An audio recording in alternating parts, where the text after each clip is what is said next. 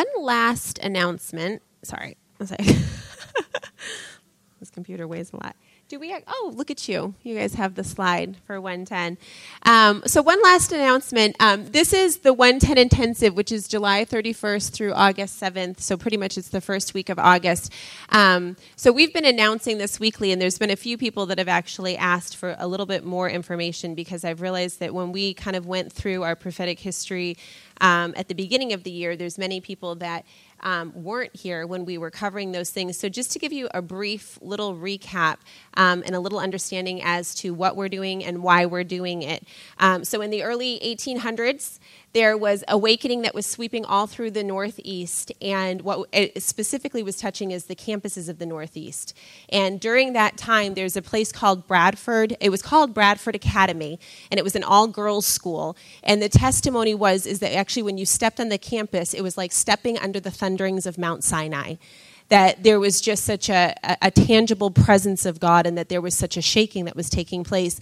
But for those of you that are familiar with Williams College, which isn't too far from here, on Williams College, there was a small group of people, and Samuel Mills was one of those people that were meeting weekly to pray together. And there was a, a thunderstorm that took place. They had to hide themselves under the hay, a haystack. And so it's what we now know as the haystack prayer meeting or the haystack revival. So basically, what happened was, is that the Holy Spirit visited those young man, men and began to really disrupt them and stir them with a vision for the preaching of the gospel to the nations of the earth. And how many of you guys know that prior to that time, uh, America had not sent missionaries. We were a very new nation, and there was the no sending of missionaries had taken place yet. So these young, this is, this is what's amazing. These young men began to dream of something that had not been done yet they began to be envisioned for something that had not yet taken place. And so those young men, actually um, from Williams and Andover Theological Seminary, they went to Bradford, Massachusetts, and they met with the Congregational Board and they made an appeal for the sending of missionaries and the financing of missionaries. So in Bradford, Massachusetts, was formed the first Board of Commissioners for Foreign Missions. And it was that group of people that basically assembled for the sending of missionaries. Adoniram Judson and Ann Were part of that original group that were commissioned from Bradford. And then hundreds of missionaries were then sent, even specifically from that all girls school. Female missionaries were sent from that place. But it began, became really a hub of missionary sending.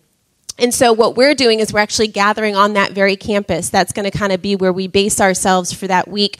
Um, we're going to be housing there, having our meals there, and from there, doing tours throughout New England of some of the historical sites of revival and missionary sending. And then we have friends like Lou Engle coming in, and Brian Kim is coming in, and Doug Stringer, uh, and Jesse Engle. They're really fathers in the faith, but also people that have pioneered movements in the area of prayer and missionary sending and church planting. So if that's on your heart, if you want to be involved with church planting, if you want to be involved with planting houses of prayer, or if you feel called to the mission field, we actually have, to be honest with you, like our missionaries from Turkey are coming back through. They're coming back from Pennsylvania to be able to hit this for a week before going back to Turkey. When I was just out um, in Kansas City, several of the Luke 18 leaders are coming um, so that they can actually hit some of these historical sites to pray into them with us, but also learn from these leaders. So I would encourage you to be a part and set apart that week. Um, for those of you that have asked, there will be, I think right now it's three evening sessions that will be open. Monday evening will be Lou's session. Um, and then, sorry, two, oh, actually Tuesday evening will be Brian Kim's session. Um, if you kind of kind of go, I don't get the whole missions thing, I'm not like really inspired for that, you should hear Brian Kim. It'll change the rest of your life. He preaches about unreached pre- people groups. And if you think you have a heart for justice, he basically talks about the, the greatest injustice in this generation is the fact that the gospel of Jesus Christ is, is not being presented to entire segments and, and, and people on the face of the earth, and ultimately, no one cares. No one cares, and no one is actually going to those places to labor for the preaching of the gospel. And it's something that we need to be awakened to. I know Daryl and I were actually just at the dinner table with my dad recently, and we were talking about missions. I don't even remember the context of what we were talking about. And mind you, my dad's been in the church many, many years, and around my mom's a pastor. And um, he goes, I don't get people. Why do they go to other countries? He's like, there's enough to do here. And I said, Dad, there's churches on every corner, and the gospel is available. There's places where no one has ever brought the gospel to people, so they've never had the opportunity to hear. And he actually looked almost like, oh, I didn't know that. Like, but it's real, and and it's it's it's an issue, and we should be part of the solution. So yes, I would encourage you to. You can go to our website for more information. But um, Monday night will be Lou. Tuesday night will be Brian. Um, the midweek we won't be coming back for the evenings because we'll be on tours throughout New England, and then Friday evening will be Doug Stringer. So um, you can, you're more than welcome to come to our evening. And then Saturday night, we're going to be doing an outreach in the city of Haverhill. We're going to be doing some city reaching with the inner city kids there. So um, you're welcome to join us for that. But if you want to turn in your Bibles to the book of Acts. Um, so I'm going to teach a short message today. Um, and for those of you that don't know, we've been in the process of going through a series called love, sex, and everything in between. And to be honest with you, like that that subject sounds just so um, startling, kind of. But really, the essence of the series is to teach about relationships and so, whether you're married or unmarried or single or dating or wherever your status is in life, it really is about the essence of having healthy relationships with other people. So, I am going to say this I, there's many topics that I'm going to touch upon today, um, but one of the things that we're going to go back to is the issue of what it is to be a missional community. And we find that in scripture, when we find that in history. And so, that's how we're going to be touch talk about being a missional community in prayer. And they all continued in one accord, in prayer, in accord literally, I'm not a music person, um, but if you listen to kind of identity and all of those things, but they're working together, piece of identity and dis- that they make something beautiful, that they're playing in the same chord, something of beauty. And so 114, this is, is established in chapter 2 and it says when came a sound from heaven as they're in a house they're not in a and there appeared divided tongues of fire with the holy spirit and began to speak with the holy spirit or for certain don't we? We kind of think, well, that person's just assigned to each and every one. People in that room might have been more of an, have been a verbal mouthpiece. All of them. It doesn't say the fire of the Holy were gathered there. That hundred single person received. Leaders are just the worship leaders. First of all, break the mindset off of for you that are gathered here, your wife next to you, because your preference already manifests that very doomed by the fire of the Holy of them. They were all filled. They're trickle or a measure, or us here today are filled. We're in crisis means the Holy Spirit is coming with the Holy Spirit. Therefore, speak with other tongues as find that the outpouring of the Holy Spirit. all who dwell in Jerusalem, as you suppose, since it is, and daughters will prophesy. Biblical prophecy or a new insight. Here, Old Testament prophet. Come on, if we get back saved, continued steadfastly in the their fellowship of the faith, breaking of bread. That's, and then that whole backyard schedule, we didn't have an order of things towards the opportunity, and that we find they continue steadfast know what it is to go with trend and what steadfast is. You, so they continue to one accord in praising God and having faith temple to pray. And this again, once again, I think it took us like four years, and then they continue steadfast. They're saved, but you find the prayer and the gathering, uh, chapter four, we, and the report. They give the report continually. It wasn't this, and then we find an art with the book of Acts because things and do new things, but on look like. And people are like in their head, go to the book of Acts the Bible, you don't see that how it is we are supposed to. Mm-hmm. How's your the eternal word of God and saying and where it's taken place through. So, and those of you that aren't from this area, a, a center, the great awakening you should to do and what God desires. And some of you might be like, well, of our nation, they sing place together. When you aren't new things to us, people in certain executed. So in some New England at that time, in, Here in Herrnhut, go into huge detail, but I'm going to get all church two centuries. 30 years old would pray one hour a day. One hour a day, and there was two. Can you imagine a hundred years in the entire evangelical church? In large part, that boat as well, as well, and a storm hit. Singing songs, they're not like, but like he never saw. He, the lamb that was slowly 20s, and literally knew that in order to go, this potential for marriage and their children as they were going over they literally was to become a slave. They understood that Jesus, see, the Moravians had a, they living for self-preservation with Christ. Or America. The conviction of the Moravian. So Wesley himself. So we had the first Great Awakening. And for those of you guys that don't know, that might think, well, I'm not a college student. Awakening. It was marked by that awakening that took place and meeting together. How many of you guys amazing at Oxford University? So they basically Whit, they hear about this guy of Whitefield and talk about accountability. In all of my acts and all of my, can I be trusted? Justifying. Am I enjoying prayer? Get to bed on time and get up. How do I spend my spare time? Is there anyone I fear to me today? Why they were called the Holy Club community. The same social interests, something higher, and some here at Hilltop and J-Hop all like to shop and hang out. Is where it's some Daryl and I, some of our closest of just even loving to be to understands that for something so much more and being willing to sacrifice holy bond of fellowship with like-minded people who gathered together gaily most of us are like, no, I live my life. I live, I, I have my system. I have my priorities. I have the things that I do. It's a sacrifice just to gather at church on Sunday for some of us. But the place where these young men had bonded together, but what do we find? These young men were used in revival.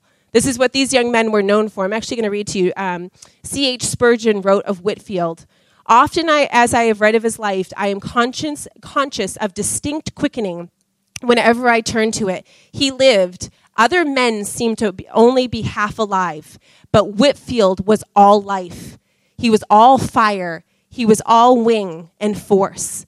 My own model, if I have such a thing in due subordination to my Lord, is George Whitefield. But with unequaled footsteps must I follow in his glorious track. Whitefield preached more than 18,000 sermons in his lifetime an average of 500 sermons a year or 10, 10 a week. Many of them were given over and over again. Only about 90 of them were actually archived and preserved for others to read. Could you imagine the pouring out of one person's life and preaching the gospel? And preparing messages and preaching in that place of sowing his life in preaching? So we find this is a community of young people. We find in this, this missional community that truly were living as the book of Acts, that they were gathering together, they were praying together. But what came out of that? Do you realize the extraordinary influence of these men? I love it was said of Whitefield that his voice startled England like a trumpet blast. His voice startled England like a trumpet blast. That literally means that England was asleep and that a trumpet was sounded and Whitefield's voice is what was used to startle it. How many of you guys in this room want to be a voice that your, your, your voice would be like a trumpet that startles all of America? To awaken America out of sleep and out of slumber. But let me ask you this question Do we want to live the kind of life of Wesley and Whitefield? Oftentimes we look at the influence and we look at the, at the scope of, of souls that we're able to reach. But what we have to look at is the lives that these men lived. And if we go back to the book of Acts, they were living in missional community. There was a quality of life, there was a quality of friendship that they were saying, I'm binding my heart together with those of like mind and like heart that are burning for the same thing. So then what we actually find is uh, we find another common group of people. I mentioned this earlier today. The Second Great Awakening was in 1787 and lasted until about 1843. Um, and it was during this time, actually, that um, Samuel Mills had, was gathering with another group of young people, and they were praying weekly. And they ended up under the uh, under the um, haystack praying. And it was from this group of young people that they began to pr- pray and dream about the gospel being preached in the nations of the earth. So from a little prayer meeting on a college campus, a handful of young men that had to pray in secret because they were being persecuted. God envisions their heart. And from that, Adoniram Judson and Hasseltine and hundreds of missionaries are sent abroad. You know, I want to say to every single person here today, when we talk about the fruit of this, of the gospel being preached in the nations of the earth, do you know that Samuel Mills actually never went to the nations? He said he would be more useful here preaching and recruiting for the cause of Christ and getting those to go overseas. Do you know Samuel Mills, as he traveled out west and he actually saw that there were people in the western part of the U.S. that didn't even have Bibles accessible to them, that he began the printing and the distributing of Bibles. And then from that, we end up seeing the circuit riders that went. You find that this young man has a vision, and it's not about necessarily where he goes or what he sows his life into. It's about seeing eh, he was burning for the preaching of the gospel, whether whether that was in the US or the nations of the earth, that he was going to envision hearts that there is a purpose that is greater to live for.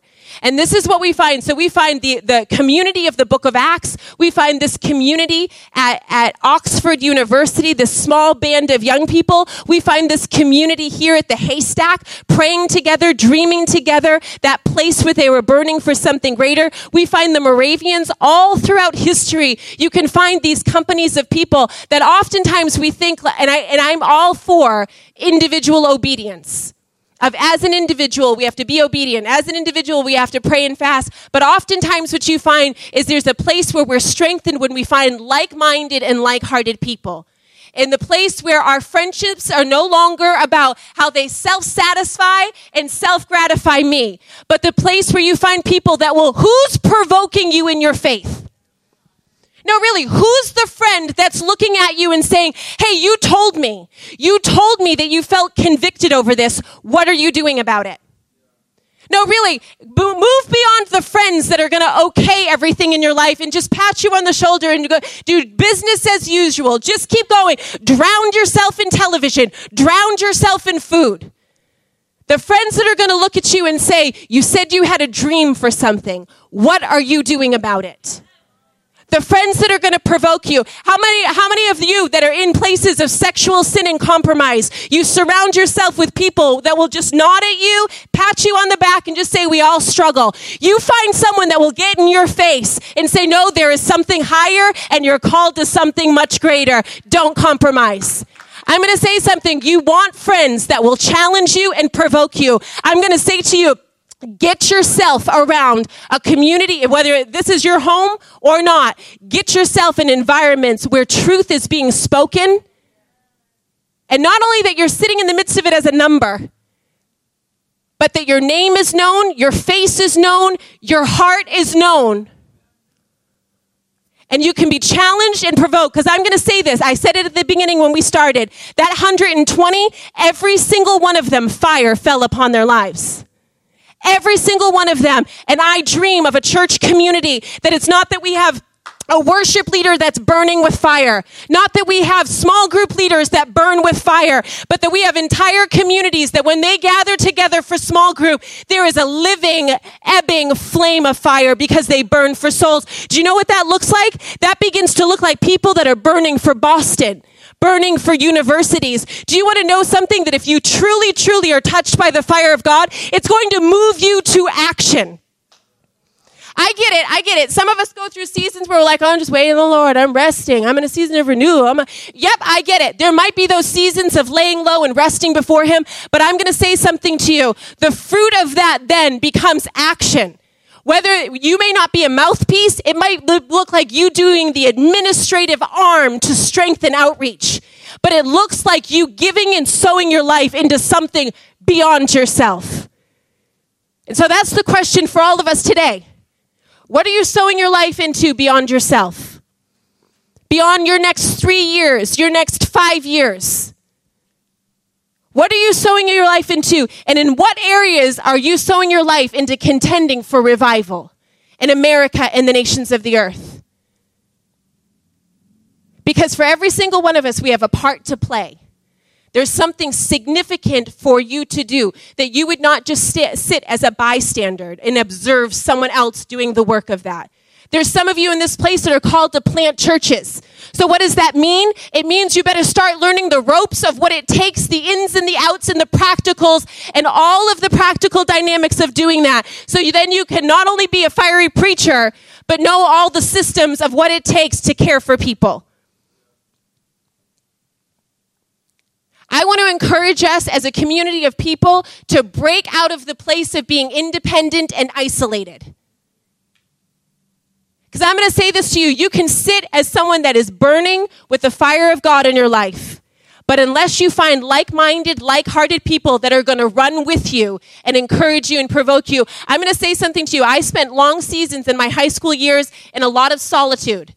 Not because of choice, I could not find other high school students that had the same conviction. I used to devote three days a week to prayer and fasting as a high school student. But you know what I'm going to say? Somehow, supernaturally, Daryl knows this, somehow, supernaturally, Lou Engle found our number. found us as people. And I'm going to tell you something during some of the hardest, darkest, most lonely seasons of my life, having a friend like Lou and Therese having people that will, Daryl knows this, randomly, different times. I had this dream about you last night. This is what, having people that you can say, I am known, my heart is known, my passion is known, and I've sat, found somebody with a sim- similar language that they're speaking, someone that's burning for something. So you know what? When you begin feeling hopeless and discouraged and lonely and as if you're never going to see it happen, you find those people with the same vision and the same heart that you're running with and you're saying, saying, God has spoken to us. And you know what it causes? It causes the dreams of your heart to be strengthened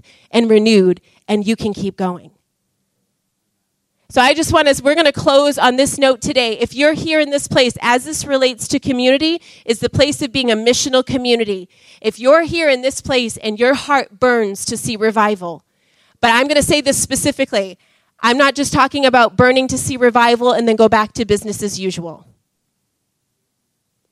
If your heart burns to see revival, but you're in a position that you're willing to make the adjustments necessary to align your time and your schedule, to align your relationships and your priorities. So that you, my son actually has been walking around all day. I've some video, but it's actually it's been three days now. Just do it. Make your dreams become reality. and then he says, Yesterday you said tomorrow. See, you know, he says that, and I said to him, I said, What does that mean, buddy? What does that mean? Yesterday you said tomorrow. and he said, Mommy, it means that always saying that tomorrow it'll be different, or I'm going to start working on it tomorrow. He said, You start today, and you do it today. I said, That's right. When I was about 16 years old, I got called out of a crowd, and the gentleman was talking about several things about revival. But I remember at 16 not fully understanding what he what he meant, but one of the words that he said is he said, There's people that dream dreams, and there's people that see dreams fulfilled. And he said, You're not just a dreamer. He said, You will see dreams fulfilled. And I'm going to say to every person in this place, it's not enough just to have a dream.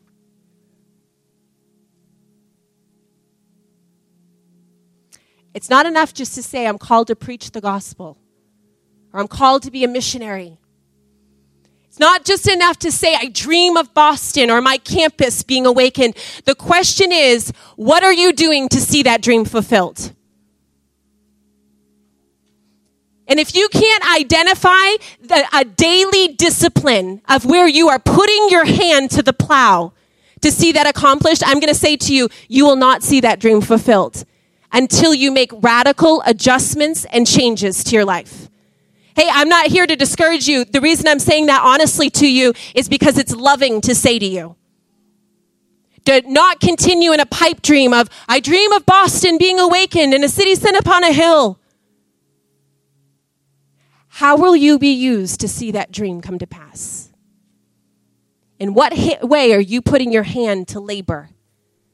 In what way are you sowing your time to see that dream come to pass? And the most loving thing I can say to you is assess your life and ask yourself, how am I prioritizing my life to see that dream? Whatever that dream is, your dream might be completely different. Your dream might be a cure for some disease. Whatever your dream is, you have to begin to ask yourself, how am I prioritizing my life? Is it centered upon this one thing? And I'm going to say to you, what is the dream that God's put in your heart? Because oftentimes, some of the, the minuscule, small things that we're dreaming aren't the big dreams of God's heart. He's got something much bigger, much broader, much grander. And oftentimes, we can identify the dreams that He's given us is because they're nothing we could accomplish in and of ourselves. You know what the beautiful thing is? This is where prayer comes in. That's what makes you a praying person because no amount of toil or labor can make it come to pass. It's we do our diligence and we do our part, and then we sow our life in prayer, trusting that He brings the harvest. I'm going to read to you one last quote. This was by John Wesley. A revival is no more a miracle than a crop of wheat. In any community, revival can be secured from heaven when heroic souls enter the conflict determined to win or die, and if need be, to win and die. So we're going to close out with this call today. If there's those of you in this place that God has called you to be a heroic soul to enter the conflict, to see many souls birthed into the kingdom of God in Boston and New England. I want to encourage you if you're here today, if you're a university student, I mean, obviously, this is greatly encouraging because we talked about the campus revival. But if you're, I'm not in university, but part of the reason I dream for the campuses is because there's such a huge population of them here in Boston. And from them, God wants to awaken these young people not only to transform our nation, but to have the gospel preached to the ends of the earth from this place. So if you know that God has called you for that purpose, but you also know that you need to align your life and prioritize your life to see that dream come to pass. We're going to fill the altar and we're going to pray together in one accord. We're going to make an altar before the Lord and we're going to close out with a word of prayer. Well, this is your time if you want to respond to today's message. I really felt last Saturday when we were at the house of prayer together that um, we're in a defining moment as a community where we're kind of caught in the throes of if we're just going to be that nice little smiley, socially active church, which we love. I think both Bethany and I have proved as leaders to love social gatherings and, and family type settings, but there's also something else that we dearly love, and that's being set up by God to be used by God. Not to just be casual Christians, living casually in our faith and our pursuit for God, but living wholeheartedly. You know, when we talk about fire and revival, that's all we're talking about is just wholeheartedness. Jesus gave us the command that we shall love the Lord thy God with all of our mind, soul, body, and strength. Listen, if there is even one areas, one area that that is does not match up in your life today, I would respond to this altar because that's simply what we're responding to. Is Father, we want to burn, we want to fall in love with you, not just, you know, with our bodies, but with our minds and with our strength. We want to give it all, Father. And so, really, there is no like magical wand that we can wave over you. We just want to respond as a community to God and say, Lord, here we are. We want to be more than just uh, a social gathering. We want to be more, even more than just a family. God, we want to be used by you. And so, would you position us, God, in these formative time, in this formative season? Would you position us? Would you, would you make us Wesleys? Would you make us Finneys in our generation, for our generation? You know, I, I really feel that all it really takes is just a yes, guys. And so, with every heart and every eye bowed, let's just build this altar. If you uh, haven't responded, it's okay. Don't feel awkward. It's, you know, maybe pray for those who are up here who are responding to the to the Word of God. If you have to go, feel free to go. Um, the doors are not locked. Um, but we're going to take communion after this. They're going to lead us into a song, and what we're going to do in this song is just position our hearts to Christ, position our our words and our prayers to Christ. And this is how we're going to respond in this moment.